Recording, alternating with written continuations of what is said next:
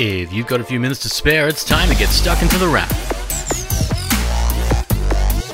It's the end of February and the beginning of March, and you're listening to The Wrap, Australia's fastest technology roundup. And it's time for Mobile World Congress, a show which is kind of like CES, but for phones and mobility in general. We get one of these nearly every year, though unsurprisingly, things have been a little weird under the whole pandemic thing. Last year's occurred later than expected, while the 2020 edition of MWC was cancelled entirely. But this year, Mobile World Congress was back on, even if we didn't see a whole heap of mobile announcements as such. The word mobile can mean quite a bit, of course, and while many of us normally think of mobile phones, this year we saw a show seemingly focused less on phones and more on mobility in general. With Oppo and Samsung already having announced their phones, the Find X5 Pro and the Galaxy S22 models, TCL was one of the only major mobile makers to talk up new devices, with a good 5 coming, though only one of which was 5G, and it has the word 5G in the title, so, you know, there you go. We also heard HMD's Nokia brand has some phones coming, but they might not be coming to Australia at all. Telstra talked up 5G with a new speed record, hitting nearly 6 gigabits per second in a test, and set to bring new high speed mobile modems to the market very soon. Meanwhile, Oppo announced a phone charging technology in something it calls SuperVOOC, promising a full charge in the space of 15 minutes, dealing with the issue of mediocre battery life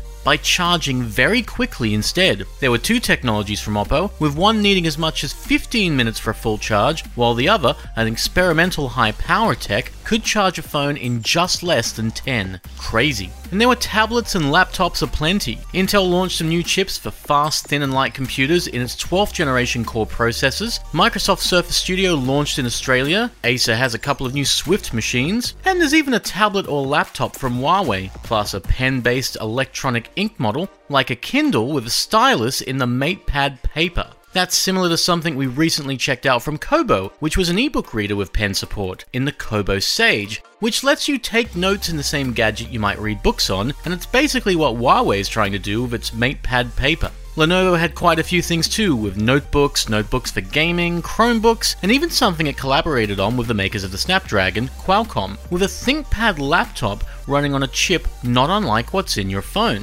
Lenovo's ThinkPad X13S is a similar style of machine to the M1 MacBook Air from Apple, in that it runs an ARM chip and is built to be thin and light, but it runs Windows and even has 5G built in. There's no word on pricing just yet, but we're not expecting it to be cheap. There's also a new Wi Fi technology on the way, as Wi Fi 7 is announced. It's not going to be a big deal for a few years, but when it does arrive, it'll offer more bandwidth and speed, with close to around a gigabyte per second transfer speeds, making it more than ideal for media in the home. Before that's out, you'll find Wi Fi 6E, which will give everyone a little more range to work with and will be the wireless technology to look out for this year. So that was the world of mobiles and Mobile World Congress 2022, where there was plenty of mobility it seems. Outside of that, there was also quite a bit happening in the world of sound. Take Bowers and Wilkins, which announced a Dolby Atmos soundbar in the $1500 Panorama 3, a soundbar that looks set to take on the Sonos Arc, while Sonos itself announced a new version of its portable Roam speaker, but this time without microphones and the virtual assistants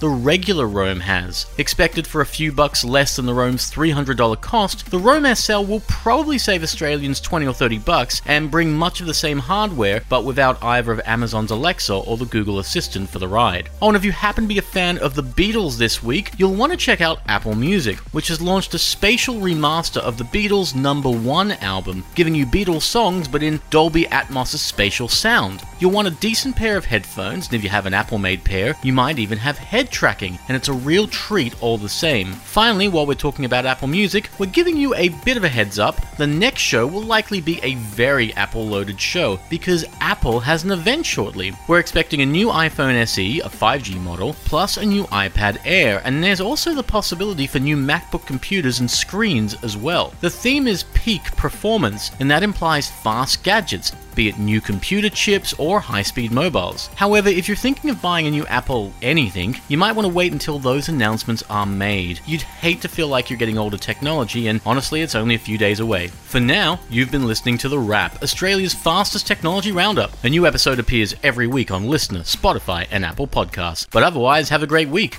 We'll see you next time on The Wrap. Stay safe, stay sane, and take care.